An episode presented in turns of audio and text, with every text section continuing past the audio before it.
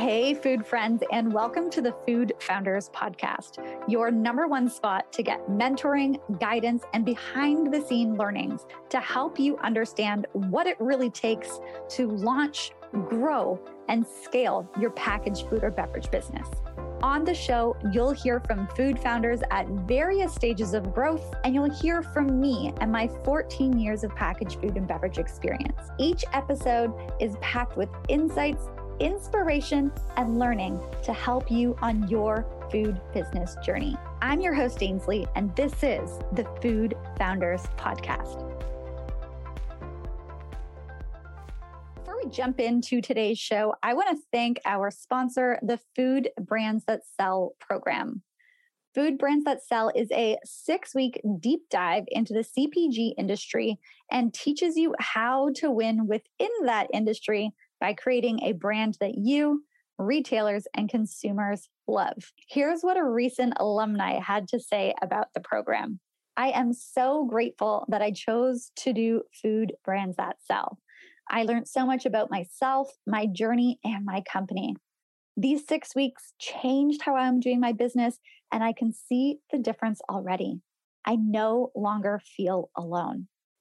If you aren't already on the wait list, hop on over to foodbrandsthatsellwaitlist.com or grab the link below to make sure that you are first to know when the program is accepting new students. All right, let's dive into today's episode. All right, food friends, welcome to the Food Founders Podcast. Today we're here with Deborah Gorman and Nicole Cardone the founders of Fudgy Pop and Sorbabes, two delicious frozen treats that they're going to be diving in and sharing all about with you guys, letting you know how they have gone to market, what the process has looked like, and what makes them different. Because this is not your regular frozen treat out there. Absolutely not. They have brought it to the 2000s as needed. I'm really excited to dive in with you guys today. Welcome to the show, Nicole and Deborah. Thank you so much for having us. Yeah, great to be here. Could we open it up? Can you just share with everyone a little bit about the business? Talk to everyone what exactly are Fudgy Pops and Sorbabes? Sure, I'll start. Uh, my, I'm Nicole, and um, Deborah and I are the co-founders of these two amazing brands. And as you touched on, Ainsley, these are brands that really were founded the idea of a, classic frozen dessert like sorbet and a, and a chocolate pop, but brought to the modern day expectation of ingredients, flavor profile, things like that. It really just came from this want, or at least from my perspective, to get out of uh, corporate America. I was not enjoying what I had set out to do originally and gone to school for a lot of people. And it was during the early 2000s where everything kind of crashed with 2008 when the markets kind of crashed. And I was like, let's do something different. And Deborah and I got together she and I have very different backgrounds. She's a, a chef by trade, and I was in finance. So, uh, having the business side and her having more of that culinary experience really gave us an opportunity to be solid partners and and contribute both very evenly consistently throughout the course of our business and build these brands together. I love that. And and you started this from seeing a need, also the desire to leave corporate America, switch things up have you, obviously, Deborah, you've obviously been in food always. Did you always know, Deborah, that you wanted to create a food brand or what, what did that look like before creating these brands? I started out, actually didn't start out in food. I started out in advertising design and did graphics for a bit. So I was on the creative side of things um, all along, but always was obsessed with, like, I just love to cook. I learned to cook from my grandmother and would spend hours and hours in the kitchen while other people playing video games after school. And I always wanted to be a chef, but I kind of went on an academic route first. And at some point, I just was like Nicole, just not happy with the corporate life that I had created. And then it was about, I think it was early, I was in my early 20s at the time, and now I'm uh, 20 years ago. so I, I, then started cooking and I started working in restaurants for years. And I worked with some amazing chefs and learned like incredible skills. But I also realized that the restaurant lifestyle, being a chef in that environment wasn't exactly what I wanted long term. It was really fun, super exciting, and learned a great deal. So then I went on to being a private chef. I worked in a catering company and I worked in that realm for a while. And then that's actually when I met Cole. But uh, before that, I had been working for myself for the last five years and I've been creating, I had a business, but it was very a simple business. It wasn't the kind of business like a CPG brand and Nicole. And I always dreamed of it. I did think this was like something I wanted to do and wanted to create a product. When we were, I was introduced to Nicole actually by one of my clients through through one of my clients, the a woman that I worked with in one of my private chef jobs. She knew me very well, and she happens to be Nicole's mother-in-law. And so we would spend a lot of time together. And when Nicole started working on idea to create a gourmet sorbet, a new product dessert space, she happened to meet Deborah. You two should connect. And we, from the start, just really hit it off. And obviously, we weren't friends before we started, but we came to the table with really unique perspectives and backgrounds and made that a really amazing partnership and that it's actually lasted. This has been now 10 years that we've been for over 10 years that we've been working together. And so it's been an incredible journey to foster that relationship with Nicole and how that together we're sort of more powerful than it's not just one plus one equals two. We always say it's one plus one equals 10, 20. like the two of us together can overcome with any challenge. So it's been a really, that's been a really exciting part of the journey too. Yeah.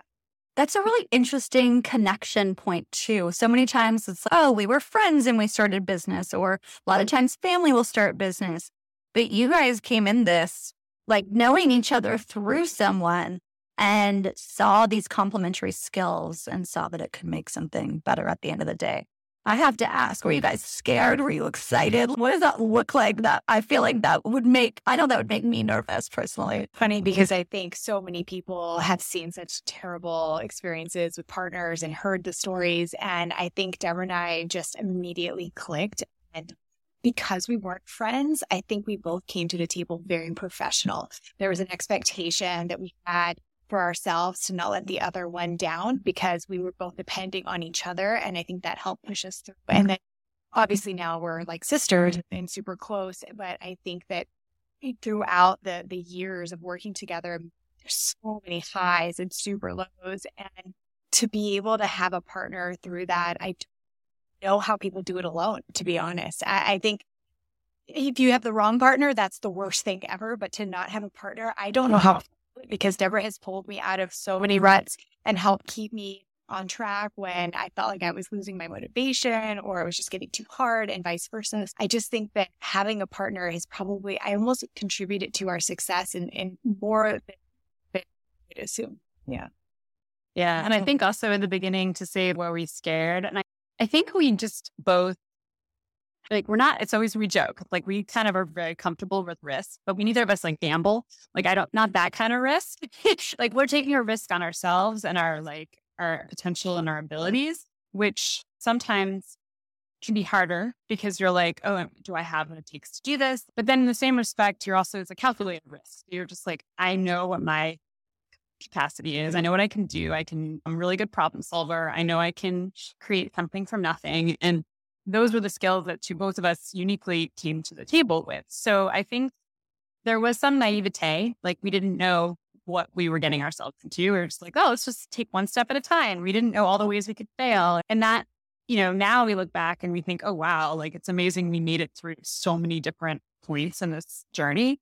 Uh, like it's been wild. Like we went from farmers market. So we just started selling sorbets at farmers markets. We like made it in a local ice cream shop and we would sell scoops of it at the market and people would really loved it. They just were doing, they saw how unique it was. Like there weren't any other sorbets out there that were as you know, indulgent and delicious and had mix-ins and had unique combinations of flavors and textures. And that was what really made sorbet so unique at the time.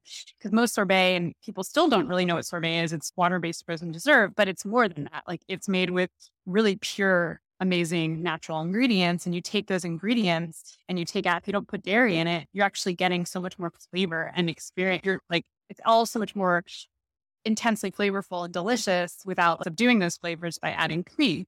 And so what we did was just like really go all in with that concept. And we created some delicious flavors. And then after the farmers markets, we were like, well, we have to package this. We need to put it in packaging. So we somehow magically found a very small co-packer who could make it, had the machinery to pack it and do it. And we were so amazed that we had one full pallet, which is 200 cases, which isn't that much now. Like we're doing truckloads. One pallet, it's just one 24 7. You know, yeah, there's truck, 24 of them on a truck. So one pallet was not that big a deal, but at the time it felt like, wow, like we did this. So we created one of these. And now how are we going to sell it? what are we going to do? And so we would just slowly got into markets and markets until we built up our New York City market, until our New York City market was the first market we started in.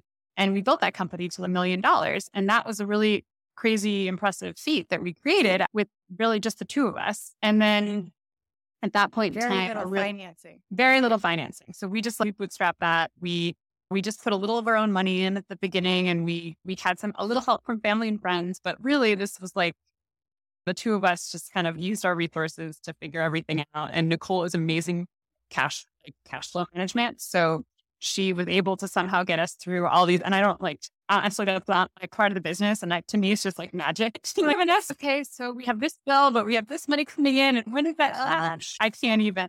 So I just am amazed at how far it's that. And then after that, we actually partnered with one of the biggest manufacturers in the country or in the northern hemisphere, I think.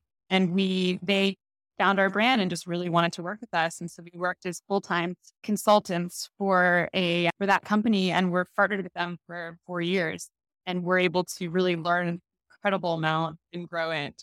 And then the pandemic happened, and barely survived that. I don't know. uh, I'm trying to take through a little bit of this. Yeah, yeah. Nice. We basically went from walking the streets of New York, like selling our wares, to like corporate, like these huge board meetings with doing having focus groups and having people come to us asking us for advice and what to do and how to like make this brand grow this brand with them. And then then all of a sudden four years later those that all disappeared because the pandemic happened and there wasn't enough manufacturing space for us anymore. And ice everything sort of fell apart. And we had to then basically start from scratch again and build it all up. So now we're like at this really interesting stage in our in our growth where we like we've learned so much. We have incredible experience. And we're rebuilding that business. And then we added on Fudgy Pop. It's our new mm-hmm. baby. So it's been like this wild 10 year journey. And I kind of skimmed through that, but hopefully you can dig in things you want to learn more about. And I just want to say that the part where we worked with this large ice cream company, so there's a lot of large corporate CPG companies out there, but this company in particular only did ice and they owned multiple different brands. And what we saw was the synergies that they had going to sit down with the buyer of say Publix or Target and giving them 10 different options to say yes, no matter what that buyer was looking for or needed on the shelf or what that shopper and that retailer was more interested in, they had an option for them. And so after that experience, we almost, we almost crashed and burned after COVID. That was true. It's a very tough time, but somehow we were able to get through that. What we realized was that, wow, we're sending truckloads out. We're sitting in front of major buyers of the major retailers across the country. Why don't we take some of those experiences that we learned and incorporate them? So we decided to launch another brand. And we're seeing, and it's interesting. It's kind of like I, we're both mothers, so we use the analogy of kids. It's like your second kid so much easier, right? So that's kind of how it's been with this brand. And this brand, we also, so it's Fudgy Pop was the second brand. And because we were in this category for more than a decade, we really saw a new inside and out who the players were, where the opportunity was, what were skewed, what was getting deskewed. And we saw this opportunity for fudge pops to come back into the marketplace because everyone loves chocolate and no one was really ever, no one was really doing anything quite like we had in mind. We came to market with this new brand, leveraging all of our assets, our logistics, our manufacturing, our suppliers, our retailer relationships, our broker network, and just plop this new band in there and it has just exploded. And I actually think it's going to outpace SorBabes going into 2024, which is really exciting to see such explosive growth. But it's just been, been really interesting how what what we thought was going to come of this relationship this huge corporate entity working with them didn't turn out the way we thought, but it actually did bring us something incredibly valuable that we're now sort of utilizing. And it's just been, it's been a wild ride. Yeah. What a wild 10 years, right? Going from selling in farmers markets to being so excited for that first bullet to selling out truckloads to now you guys have been in it for 10 years in the market. You have a lot of distribution. What is your distribution? Like how many doors are you guys in nationwide? Pre COVID, we were in almost 4,000 stores and now we're in closer to 1,000. So it took us a couple years to build what we had to do when we left. We had to realize our SKU count and we had to let go of almost every single point of distribution because we didn't have manufacturing. So, like I said, we we almost crashed and burned. It's still a miracle, and I still honestly, Deborah, don't know how we pulled through those years.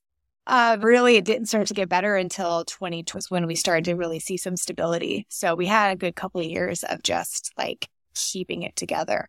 But we had a few retailers that really stuck by our side and held shelf space for us until we were able to produce. And that gave us that little momentum that we needed to jump start once we were able to good manufacture. And then everything just kind of started to flow again. The tenacity, it definitely shines through. And I could see through those two years when everything COVID happen, the value of having a partner that you can lean on to help pull you up from those times when you're like, how are we going to do this? Having two brains, being able to look at the solution and from looking at the solution perspective and just also it's such a mindset game running a business, uh, having someone else to help dig you up out of the rabbit hole when you're down there. So well said. It is such a mindset game. So much is about your attitude go and just in, in life in general, right? So much is about what your attitude is going into any situation. So, and I think that having a partner really forces you to either either be on that positive side to help lift somebody up, or you you have that support to get you through when you're the one that needs it. Yeah. Mm-hmm. And I think we just we were very funny about it. We've never we always take turns having those low moments. So when Nicole's like down in the dumps and she's like, "This is it. I can't do this anymore. I need to quit," and I'm like, "No, oh. we have to do this. We can do this." You know, like bring that that energy and just have to be like, "Oh," and then vice versa. Like I have days where I'm like, "Nicole, I don't know what this is. I think this is the end. We can't move on." And then and then a day later, you'll get news that makes you so hopeful and, and like empowered and be like, "Okay, we got this. We can do this." It's just this incredible up and down emotional roller coaster because you care so much about product you create. You care about how people you know, enjoy it, what they think of it, understanding it. And you also just, you put your heart and soul into your business. And it's just so hard. I think over time, I've gotten better at not getting emotionally affected by everything, but it is really difficult. And so I think that mindset, like you said, Nicole, is so powerful and so important, but also just having that partner, right? Somebody, or it doesn't have to be maybe your business partner, but the people in your life to support you when you get that bad news and just to be like, hey, this is not the end. That person just didn't get it. Like you get rejected or you told that you, it's not going to work with that particular retailer. And you have to realize, okay, maybe this isn't for everybody and that's okay. We have an amazing product. Some people absolutely love it. And a lot of people maybe aren't used to something so flavorful or something so indulgent and, and delicious, but yet made with like really good ingredients. Like they don't understand the concept. And therefore, you're like, okay, we're bringing something special and new to mm-hmm. the world. So that takes time. And not everybody's going to appreciate it and accept it right away. And so that's sort of been something this year that we are like really embracing too. And all over the years to pass. But I think it's also just like trends just shift so quickly in the marketplace that, you know, you just have to be like really sure of what you've created and why it's unique and just have that sort of mindset that you can keep keep going and keep pursuing. And if you know you have something that's really worth it, to not stop, not quit, and let that brand really show its true value to the world. I just, I want to make one little comment because when we launched Sorbabes, we were in the Hamptons, and that's where Tate's Cookies started. Listeners are familiar with Tate's. And Kathleen King was the founder mm-hmm. of Tate's. And I was lucky enough to spend some time with her and she was very sweet. And she told me her story and she told me that she would walk around New York City giving people every single bodega a sample of her cookie. And she said like 80% were like, I don't get this. It's crunch. It's not even soft. It's crispy. It's falling apart. I don't want it. Oh, you're never going to make it. And she was like, okay, no problem. You don't get it. And she just go to the next one. They would say the same thing. And she said, you know what? You don't get it. And she'd go to the next one. And she said to me, don't anybody steal your fire. Mm-hmm. She's like, believe in what you're doing. She's like, don't, she's basically saying, don't not take advice, but don't let it like affect your overall. You're going to have so many different opinions. And now Tate's one of the biggest cookies ever. Everybody loves the crispiness. That was something everybody hated in the beginning. You know, it just goes to show it's so hard to know what's right. And I think that so much of the business and being an entrepreneur is really trying to understand when that feedback is significant and when it's just a little bit of a roadblock that you just need to overcome. And that's where really. I think having that piece up front where you guys are so grounded in your product, you know that this is a good product. You're not just out there kind of on a whim. You feel full confidence in it. It allows you to go out there and push past any of those no's or not now, or even the delists and things like that happen, right? It, it allows you to keep going forward without being like, oh no, this is the end. Although some days I get it. Some days I get it. We're all like, this is the end. And it's been such an exciting year, though, I think, with the launch of Fudgy Pop and understanding sort of that we now have because Sorbabes is an indulgent fruit bar and Fudgy Pop is this um, more of a snackable fudge pop. So they're very different use uh, stages. And I think that being able to go to buyers now and have a solution for whatever their customer base is has been really great. And I think that having this, so Deborah and I are now faced with this explosive amount of growth that is, it's like building this the second time. We already have those retailer relationships. We already have the logistics in place. We know all the players, all the distributors, they know us. And I think it's happening so much faster than I, we ever really anticipated. And we were so proud to be able to have kept this under ownership with just Deborah and me this entire time and never had to go out and raise VC money, maintain control of this business. But it's finally come to a point where where we're starting to consider raising money. And it's really scary to think about having somebody else in our business uh, giving us advice or telling us what we should or should do and we're really hopeful that we'll be able to find the right partner. I mean, we do hear a lot of success stories of people who've worked with investors and really done great things. So I just think that's going to be our next big challenge. It's not as much launching the brand and R and D and all that distribution because we've already sort of figured that out. The next stage is like learning how to work with a real investor. I think so. It'll be interesting the next few years. Yeah, it's a whole other piece to start to unravel and it does become like a, a whole other division of the business as you're going through that fundraising piece, right? Yeah, it's a full time job. I'm yeah. Not, we're not starting it yet, but the idea of starting in the beginning of next year, you really do have to clear off your desk and be like, this is what I'm doing now. And what was it that has led you both to say, okay, now is maybe the time that we want to start looking for outside investors? Is it the explosive growth that you've had with the new line extension? Is it just where the business is at right mm-hmm. now? What is it that kind of ticked for both of you that said, "Hey, if we really want to take this to the next level, this is this is the next step that we need to take or we need to consider at least?" I think it's two things. One is um, just working capital. We look at the, the size of the production runs that we need to fill the demand. It's like we're just and cash flow, cash is king, and trying to make sure that those dollars are all matching up um, is becoming more and more challenging. But when we also talk with our marketing team and they're saying, look at all these other brands, they're doing all this stuff, and we're doing fraction of that just because we haven't allocated a huge amount to marketing because it's just not been something we've had the money for.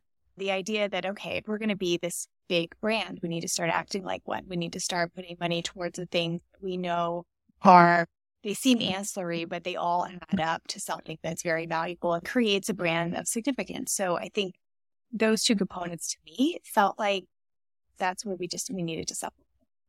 Right. I think, and also too, knowing our skill sets, we are great innovators. We are really good at figuring out how to start things, how to get things off the ground, how to launch products. And then there comes to a point of operations where there are just other people out there that are really better at large co- company operations. So I think there is a point in time where we're like, okay, we know our skill set and we also know that there are other there's economies of scale. So when you can work with find a partner who can who's doing some of these other things as well to add on to and be part of their their system or their machine, it's easier than having to create some of that stuff from scratch. So I think there's a we're just we're trying to figure out the perfect partner right now. And that's actually something Nicole and I or we haven't come, we don't know that yet. And I guess part of that will be through conversations and we have to go like dating, talking to people, finding out what about them, what about their, their, what they can bring to the table that you really need and what we can do to complement them. And so it's just this interesting process. And I think really it's just, and it's sort of the way food is right now and the way a lot of small companies are. It's like in order to compete, you do need that kind of marketing spend that is not like doesn't make sense. It doesn't actually flow with like how much money the company is actually making. You need to spend ahead of that. And so for us to be competitive in the marketplace and to be able to compare our numbers with some of these larger companies, we need to do a lot more to get to that level. And I think that's where larger investments come in and how we we don't want to like suffocate our brand just because we wanted to retain ownership, but then we have for 10 years, which has been like an incredible feat. And it's not that easy. And Nicole and I have both works ridiculous. And right now, and Nicole probably is too. We were just talking about this yesterday. She's like, I'm so spread thin. This is 3B. I don't know if I'm going to make it. And trying to support each other through those moments. And that's both. And it, we just need more support to grow this company to the next level. And that's just where so many levels, it's just, it's, it makes sense and it is what it is. And I think it's just hard because especially when you're doing a consumer product that the margins are low, we don't make a lot per unit. And so to grow and to, you need such volume to make the business profitable. That is just really hard to attain like organically and naturally. It just doesn't come. So you need to you need to fund that and to feel that. And a lot of it's with unique marketing, getting it into places that you wouldn't normally be and having people taste it. And then that leads to word of mouth and all that stuff costs a lot. So it's just figuring out how the marketing piece will funding the production so we can actually meet purchase orders, all that. Yeah, it's, yeah. it's really it's a volume in CPG. If you think about a box of ice cream sitting on the shelf for five dollars, you can imagine how much the actually, the supplier is actually getting per box, and he's got to sell millions and millions of them, and even just logistics. I think a partner for us would be somebody who understands frozen logistics because to me that's the part. I mean, right now four warehouses that we're we're moving product in between, and, and then we're we're doing LTL and full truck truckloads to all these different distributors, and they're picking up, and there's so much happening in logistics space. Think about, oh, I want to make ice cream. That sounds fun. You don't think about like you're sitting there with this huge scheduling board, trucks going in and out here, purchase orders and this and that, and you're short on this, and you're this came, this one was damaged, or I just, it's a whole different level of operations. And Deborah and I know we're good at it. And while we can do this, we're not experts at it. And it's not an area that I think we are aspiring to be experts in. I don't want to be a logistics expert, become one sort of but I think trying to find a partner that can bring on some of those those, those skill sets is going to be really valuable for us and critical. Right. Yeah, that makes sense. Yeah. We were talking a little bit before we we went on here about just the logistics of frozen as a whole. It is not an easy piece. Did you guys know what you were getting into before you went into this, or you just started figuring it out along the way? Uh, That's where the naivete was. Like, well, we were so naive, and we just we're just like, yeah, we'll figure it out. Next step, we'll figure it out. And that's really how we've done it. Just figured each place out. And we have a lot, we do have great advisors and great people that we've gone to in the past and people to call. So we've been very lucky, a really great network. Um, everything it, is manageable, but I think at some point you realize what the right manageable or like what is best for our business, what's best for us as humans, as mothers, as family members, you know, as, as it's like you have to figure out what's next. and I think we would love to create more brands. We you, can't put that much energy to creating new things when you're so focused on like the day to day logistics of just getting things out and around and or ingredients and figuring out all the details. That just keeps getting big, like keeps escalating. But then as you grow, and then you need to also figure out like how do I have time to do this planning and talk to my partner every day and make sure that we're also in step and we're critically thinking about the decisions that need to be made and working through that. And that's the part where I think that balance is really tricky. And we're, we're always sort of navigating that line. And like, it's just like bicycle, you're constantly pedaling, but you're just like staying in balance, but you're not really, some days it just feels like totally out of whack. And I think that as we've grown, there's more and more of those days. And so we just need to figure out how to get back to a place where we can feel like we are able to do, to create new things and keep innovating and keeping our brand exciting and relevant. And that's sort of Nicole and I, that's the, part we fell. And I think because we have been in frozen category for so long, we have learned so much about frozen distribution, logistics, manufacturing. So probably staying within that category is where I think we should be. But it's funny, even in the beginning, we had no idea. Oh, ice cream sounds great. But we started in New York City. There's one location in New York City that sold dry ice in 2012.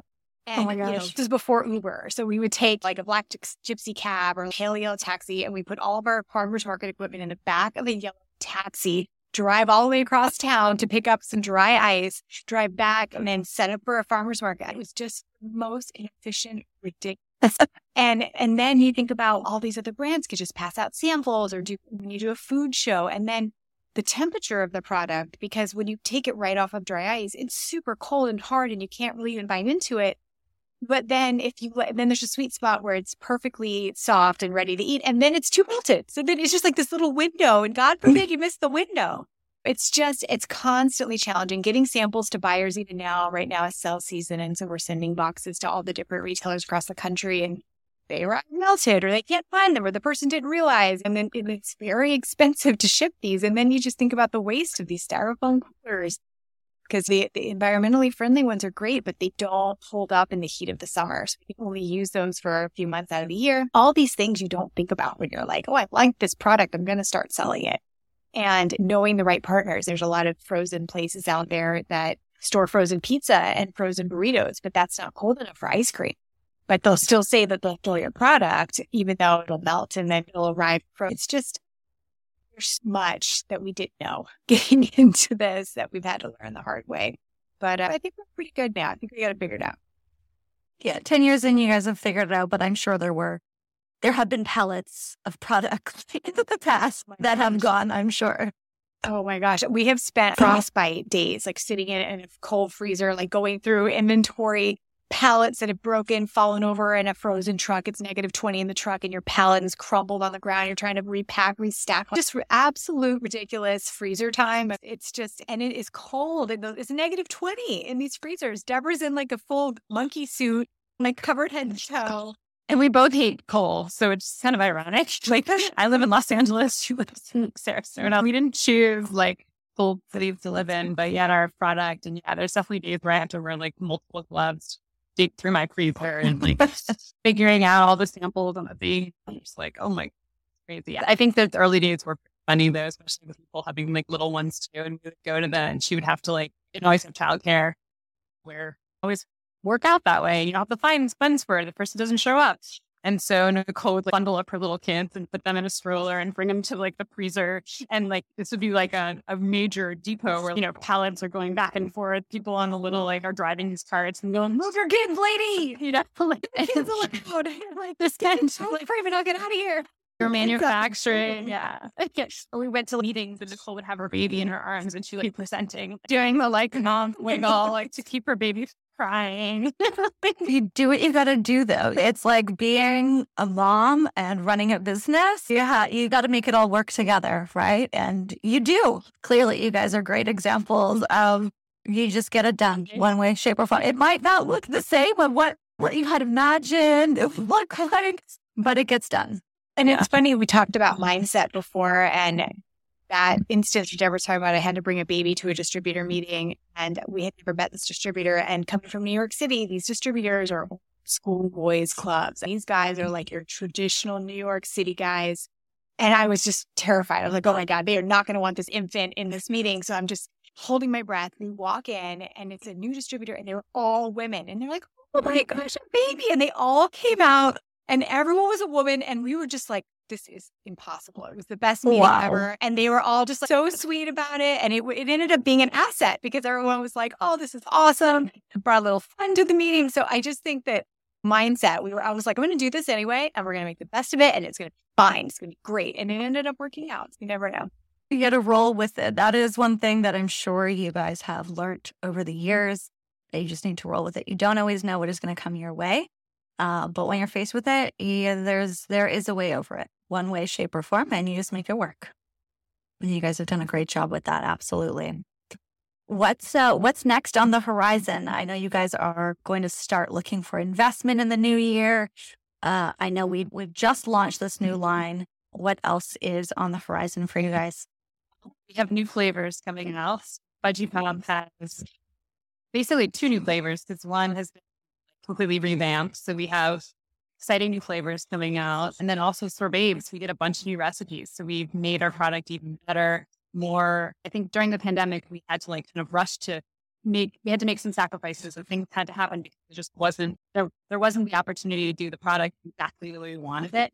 And so I think we created a delicious product, but now we've had the opportunity to go back and let's make it even more in the vision of what we are always wanting. So I think the fruit forward taste, making indulgent fruit just like a really exciting thing. So it's, it's a little creamier. It's got more. So our, each of our bars are fruit sorbet centers and we dip them in different chocolate coating. Some of them are white chocolate with different flavor, like flavored white chocolate coatings. Other ones, it's a dark one. So we are basically went kind of all in with all of our flavors. So I'm super excited for people to taste them and to experience the new versions.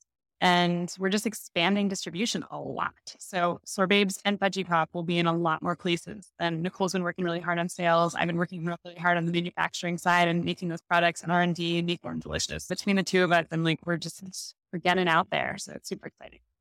Uh, we really think that the opportunity for our company is to launch another frozen brand or two. We do see some opportunities out there knowing this category like we do. And so I do hope that in the future that we're able to double down and triple down on the logistical operations and everything that we've set up to incorporate more brands and to really just take advantage of the platform that we're sitting on today. I love it. I love what you guys have done with this industry, bringing some great indulgent treats, SorBabes and Fudgy Pops. I am a huge ice cream lover myself, and these both obviously speak to me. I'm like, oh, these look fantastic and love seeing uh, you guys grow and hearing the journey. If people want to go and find you, what are some retailers that they can go to? Or if they want to buy you online, where can they go and find you? Gosh, we're growing so fast in retail. I can name some big ones, but I would say that the best bet would just be to go to either sorbabes.com or fudgypop.com and there's a store locator. Just put in your zip code if it's not there now, I would say in the next few months, we're getting some big authorizations. Some things are coming through already. So we'll probably be growing into a thousand plus more stores going into this year. If we're not mm. near you now, we will be soon. Nice. You can always order online. So we can order through, if you go to sorbabes.com or fudgypop.com, we do ship directly to your door and it comes on dry ice. So it is a little, it is a little more indulgent of an option, but it is a great option. So like if you're traveling or if you want to send someone a present, holidays or for yourself, send yourself a present because you always got to treat yourself, right?